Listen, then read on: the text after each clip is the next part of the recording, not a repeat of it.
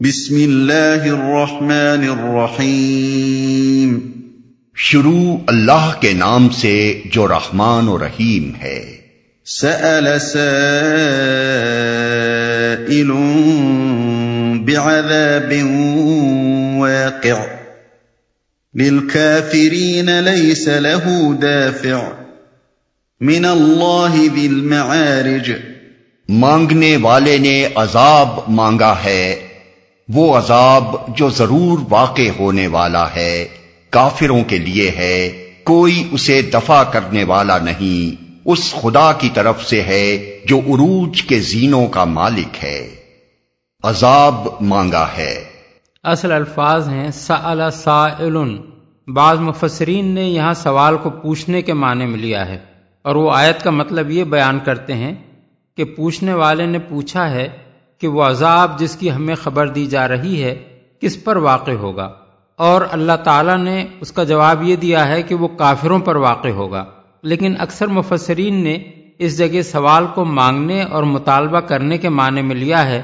نسائی اور دوسرے محدثین نے ابن عباس رضی اللہ عنہ سے یہ روایت نقل کی ہے اور حاکم نے اس کو صحیح قرار دیا ہے کہ نظر بن حارث بن کلدہ نے کہا تھا اللہ انکان حاضہ هو الحق من عند کا فامتر علینا حجارت من السماء او اتنا بعذاب علیم سورہ الانفال آیت بتیس۔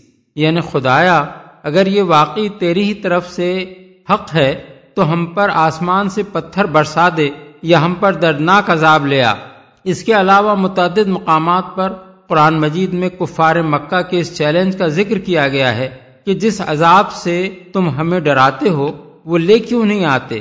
مثال کے طور پر حسب ذیل مقامات ملاحظہ ہوں، سورہ یونس، آیات چھیالیس تا اڑتالیس، سورہ الانبیاء، آیات چھتیس تا اکتالیس، سورہ النمل، آیات سڑسٹھ تا بہتر، سورہ سبا، آیات چھبیس تا تیس، سورہ یاسین، آیات پینتالیس تا باون، سورہ الملک، آیات چوبیس تا ستائیس۔ عروج کے زینوں کا مالک ہے۔ اصل میں لفظ ذل معارج استعمال ہوا ہے۔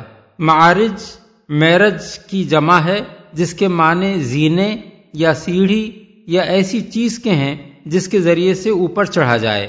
اللہ تعالیٰ کو معارج والا کہنے کا مطلب یہ ہے کہ اس کی ذات بہت بالا و برتر ہے اور اس کے حضور باریاب ہونے کے لیے فرشتوں کو پے در پے بلندیوں سے گزرنا ہوتا ہے جیسا کہ بعد والی آیت میں بیان فرمایا گیا ہے۔ تعرج الملائكة والروح إليه في يوم كان مقداره خمسين ألف سنة فاصبر صبرا جميلا ملائکہ اور روح اس کے حضور چڑھ کر جاتے ہیں۔ ایک ایسے دن میں جس کی مقدار پچاس ہزار سال ہے۔ بس اے نبی، صبر کرو، شائستہ صبر۔ ملائکہ اور روح۔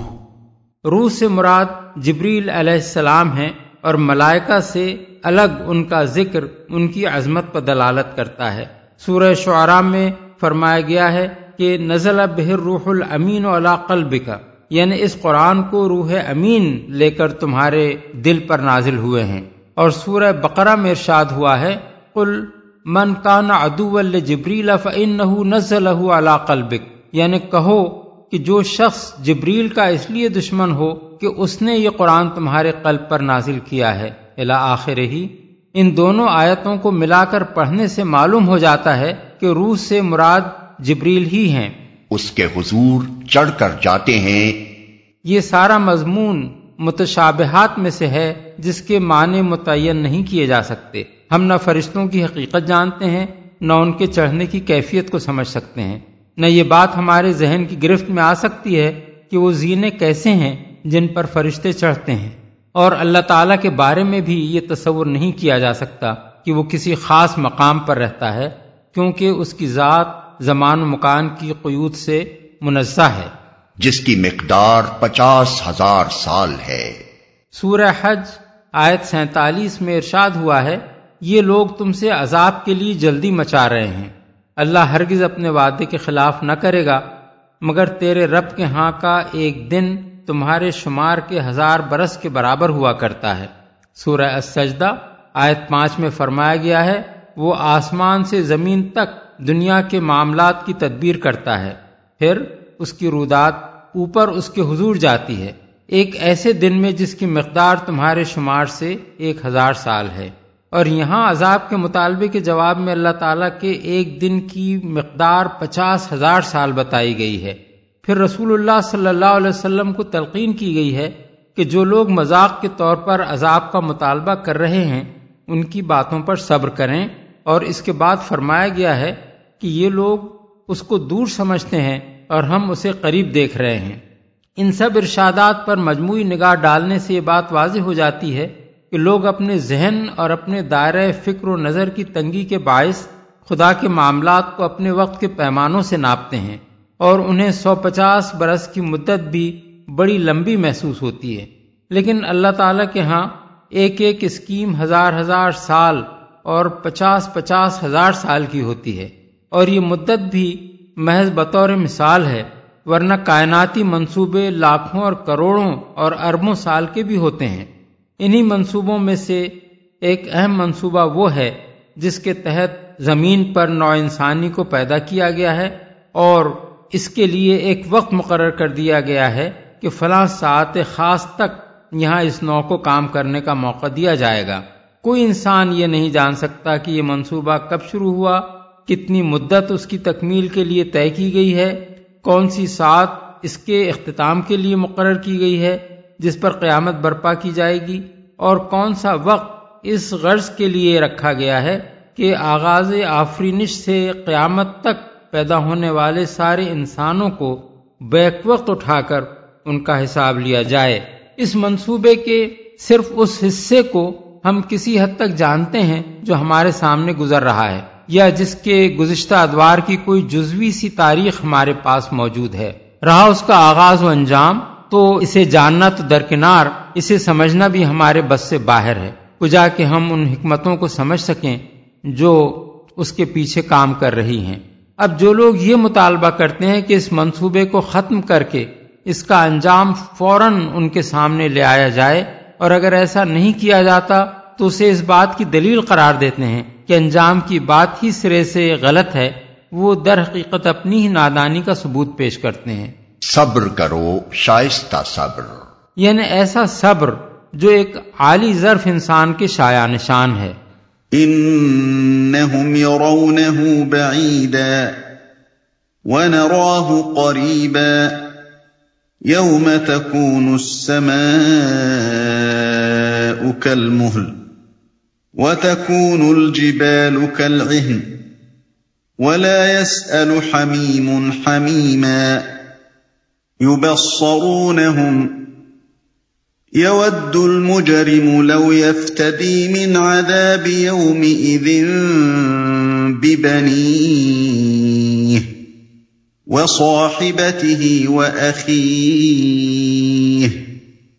وفصيلته التي تؤويه ومن في الأرض جميعا ثم ينجيه یہ لوگ اسے دور سمجھتے ہیں اور ہم اسے قریب دیکھ رہے ہیں۔ وہ عذاب اس روز ہوگا جس روز آسمان پگلی ہوئی چاندی کی طرح ہو جائے گا۔ اور پہاڑ رنگ برنگ کے دھنکے ہوئے اون جیسے ہو جائیں گے، اور کوئی جگری دوست اپنے جگری دوست کو نہ پوچھے گا، حالانکہ وہ ایک دوسرے کو دکھائے جائیں گے۔ مجرم چاہے گا کہ اس دن کے عذاب سے بچنے کے لیے اپنی اولاد کو، اپنی بیوی کو، اپنے بھائی کو، اپنے قریب ترین خاندان کو جو اسے پناہ دینے والا تھا، اور روئے زمین کے سب لوگوں کو فدیہ میں دے دے۔ اور یہ تدبیر اسے نجات دلا دے اسے قریب دیکھ رہے ہیں۔ اس کے دو مطلب ہو سکتے ہیں۔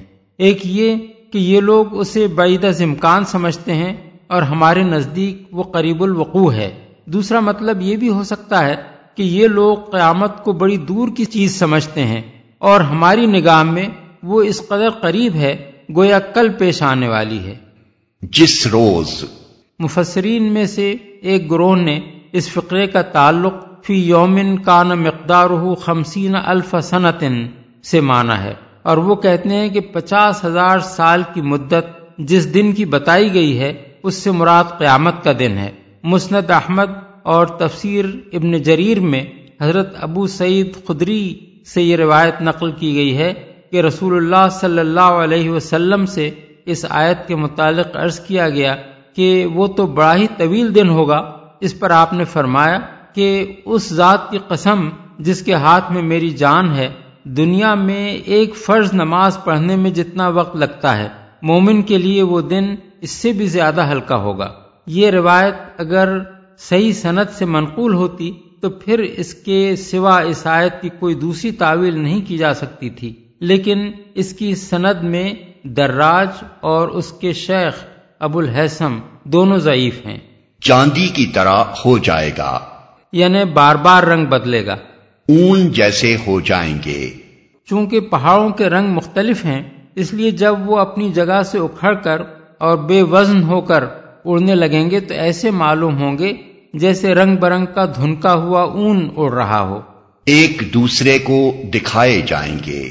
یعنی ایسا نہ ہوگا کہ وہ ایک دوسرے کو دیکھ نہیں رہے ہوں گے۔ اس لیے نہ پوچھیں گے نہیں ہر ایک آنکھوں سے دیکھ رہا ہوگا کہ دوسرے پر کیا بن رہی ہے اور پھر وہ اسے نہ پوچھے گا کیونکہ اس کو اپنی ہی پڑی ہوگی۔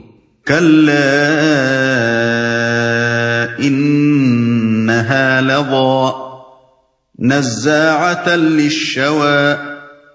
تدعو من ادبر وتولى وجمع فاوعى۔ ہرگز نہیں۔ وہ تو بھڑکتی ہوئی آگ کی لپٹ ہوگی جو گوشت پوست کو چاٹ جائے گی، پکار پکار کر اپنی طرف بلائے گی ہر اس شخص کو جس نے حق سے منہ موڑا اور پیٹ پھیری اور مال جمع کیا اور سینت سینت کر رکھا۔ یہاں بھی سورہ الحاقہ آیات تینتیس، چونتیس کی طرح آخرت میں آدمی کے برے انجام کے دو وجوہ بیان کیے گئے ہیں۔ ایک حق سے انحراف اور ایمان لانے سے انکار دوسرے دنیا پرستی اور بخل جس کی بنا پر آدمی مال جمع کرتا ہے اور اسے کسی بھلائی کے کام میں خرچ نہیں کرتا۔ ان الانسان خلق هلوعا اذا مسه الشر جزوعا واذا مسه الخير منوعا۔ انسان تھوڑ دلا پیدا کیا گیا ہے۔ جب اس پر مصیبت آتی ہے تو گھبرا اٹھتا ہے اور جب اسے خوشحالی نصیب ہوتی ہے تو بخل کرنے لگتا ہے۔ تھوڑ دلا پیدا کیا گیا ہے۔ جس بات کو ہم اپنی زبان میں یوں کہتے ہیں کہ یہ بات انسان کی سرشت میں ہے یا یہ انسان کی فطری کمزوری ہے، اسی کو اللہ تعالیٰ اس طرح بیان فرماتا ہے کہ انسان ایسا پیدا کیا گیا ہے۔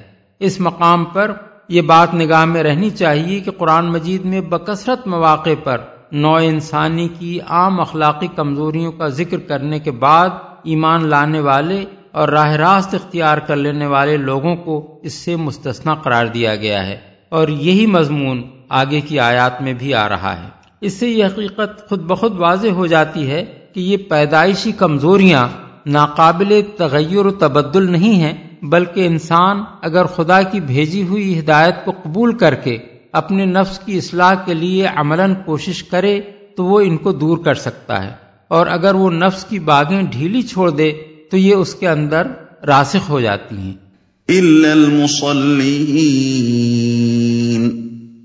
الذين هم على صلاتهم دائمون۔ والذين في اموالهم حق معلوم للسائل والمحروم والذين يصدقون بيوم الدين والذين هم من عذاب ربهم مشفقون. ان عذاب ربهم غیر مأمون. مگر وہ لوگ اس عیب سے بچے ہوئے ہیں جو نماز پڑھنے والے ہیں، جو اپنی نماز کی ہمیشہ پابندی کرتے ہیں، جن کے مالوں میں سائل اور محروم کا ایک مقرر حق ہے، جو روز جزا کو برحق مانتے ہیں۔ جو اپنے رب کے عذاب سے ڈرتے ہیں کیونکہ ان کے رب کا عذاب ایسی چیز نہیں ہے جس سے کوئی بے خوف ہو۔ نماز پڑھنے والے ہیں۔ کسی شخص کا نماز پڑھنا لازمن یہ معنی رکھتا ہے کہ وہ اللہ اور اس کے رسول اور اس کی کتاب اور آخرت پر ایمان بھی رکھتا ہے اور اپنے اس ایمان کے مطابق عمل بھی کرنے کی کوشش کر رہا ہے۔ پابندی کرتے ہیں۔ یعنی کسی قسم کی سستی اور آرام طلبی یا مصروفیت یا دلچسپی ان کی نماز کی پابندی میں معنی نہیں ہوتی۔ جب نماز کا وقت آ جائے تو وہ سب کچھ چھوڑ چھاڑ کر اپنے خدا کی عبادت بجا لانے کے لیے کھڑے ہو جاتے ہیں۔ اللہ صلاحم دا امون کے ایک اور مضمون حضرت اقبا بن عامر نے یہ بیان کیے ہیں کہ وہ پورے سکون اور خوشو کے ساتھ نماز ادا کرتے ہیں۔ کوے کی طرح ٹھونگے نہیں مارتے۔ مارا مار پڑھ کر کسی نہ کسی طرح نماز سے فارغ ہو جانے کی کوشش نہیں کرتے اور نماز کے دوران میں ادھر ادھر التفات بھی نہیں کرتے۔ عربی محاورے میں ٹھہرے ہوئے پانی کو ما دائم کہا جاتا ہے۔ اسی سے یہ تفسیر ماخوذ ہے۔ ایک مقرر حق ہے۔ سورہ زاریات آیت انیس میں فرمایا گیا ہے کہ ان کے مالوں میں سائل اور محروم کا حق ہے اور یہاں فرمایا گیا ہے کہ ان کے مالوں میں سائل اور محروم کا ایک مقرر حق ہے۔ بعض لوگوں نے اس سے یہ سمجھا ہے کہ مقرر حق سے مراد فرض زکوٰۃ ہے کیونکہ اسی میں نصاب اور شرح دونوں چیزیں مقرر کر دی گئی ہیں۔ لیکن یہ تفسیر اس بنا پر قابل قبول نہیں ہے کہ سورہ معارج بالاتفاق مکی ہے اور زکوٰۃ ایک مخصوص نصاب اور شرح کے ساتھ مدینہ میں فرض ہوئی ہے۔ اس لیے مقرر حق کا صحیح مطلب یہ ہے کہ انہوں نے خود اپنے مالوں میں سائل اور محروم کا ایک حصہ طے کر رکھا ہے، جسے وہ ان کا حق سمجھ کر ادا کرتے ہیں۔ یہی معنی حضرت عبداللہ بن عباس، حضرت عبداللہ بن عمر، مجاہد، شعبی اور ابراہیم نقی نے بیان کیے ہیں۔ سائل سے مراد پیشاور بھیک مانگنے والا نہیں، بلکہ وہ حاجت مند شخص ہے جو کسی سے مدد مانگے۔ اور محروم سے مراد ایسا شخص ہے جو بے روزگار ہو یا روزی کمانے کی کوشش کرتا ہو، مگر اس کی ضروریات پوری نہ ہوتی ہوں، یا کسی حادثے یا آفت کا شکار ہو کر محتاج ہو گیا ہو، یا روزی کمانے کے قابل ہی نہ ہو۔ ایسے لوگوں کے متعلق جب معلوم ہو جائے کہ وہ واقعی محروم ہیں، تو ایک خدا پرست انسان اس بات کا انتظار نہیں کرتا کہ وہ اس سے مدد مانگے، بلکہ ان کی محرومی کا علم ہوتے ہی وہ خود آگے بڑھ کر ان کی مدد کرتا ہے۔ برحق مانتے ہیں۔ یعنی دنیا میں اپنے آپ کو غیر ذمہ دار اور غیر جواب دہ نہیں سمجھتے بلکہ اس بات پر یقین رکھتے ہیں کہ ایک دن انہیں اپنے خدا کے حضور حاضر ہو کر اپنے اعمال کا حساب دینا ہوگا۔ ڈرتے ہیں۔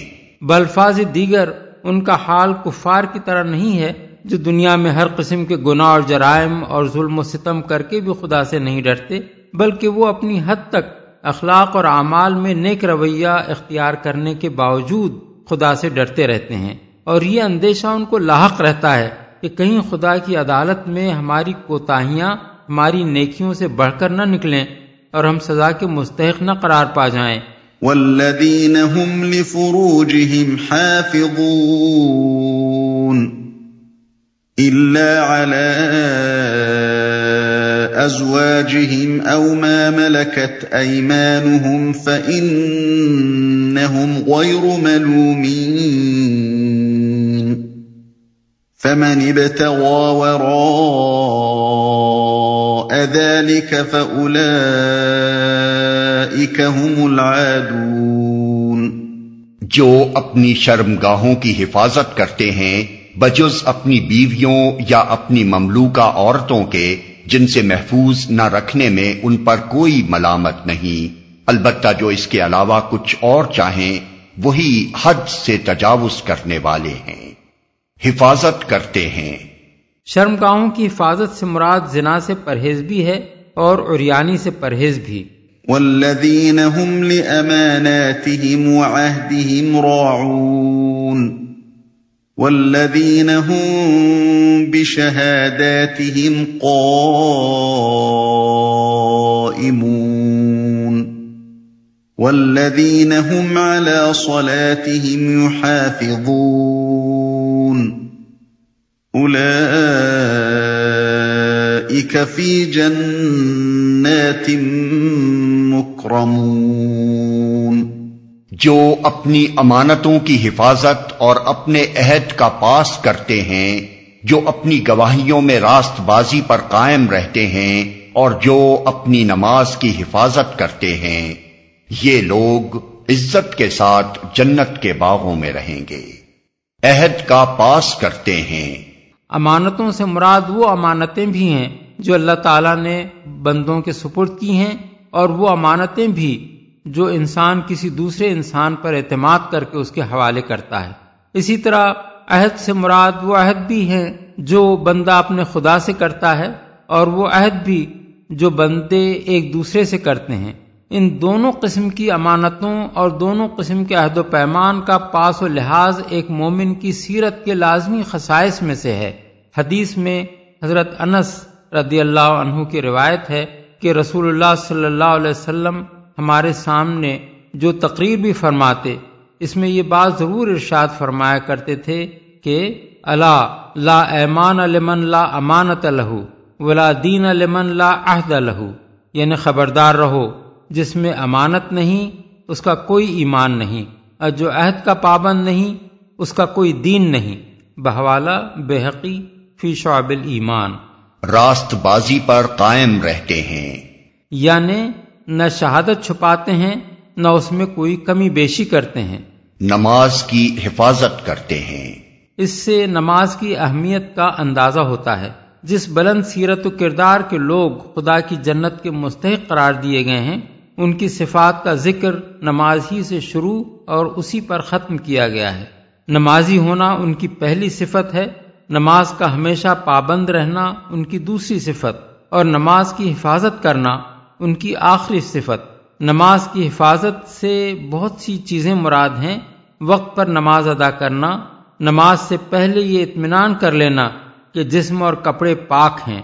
باوضو ہونا اور وضو میں اعضا کا اچھی طرح دھونا۔ ارکان اور واجبات اور مستحبات نماز کو ٹھیک ٹھیک ادا کرنا۔ نماز کے آداب کو پوری طرح ملحوظ رکھنا۔ خدا کی نافرمانیاں کر کے اپنی نمازوں کو ضائع نہ کرنا۔ یہ سب چیزیں نماز کی حفاظت میں شامل ہیں۔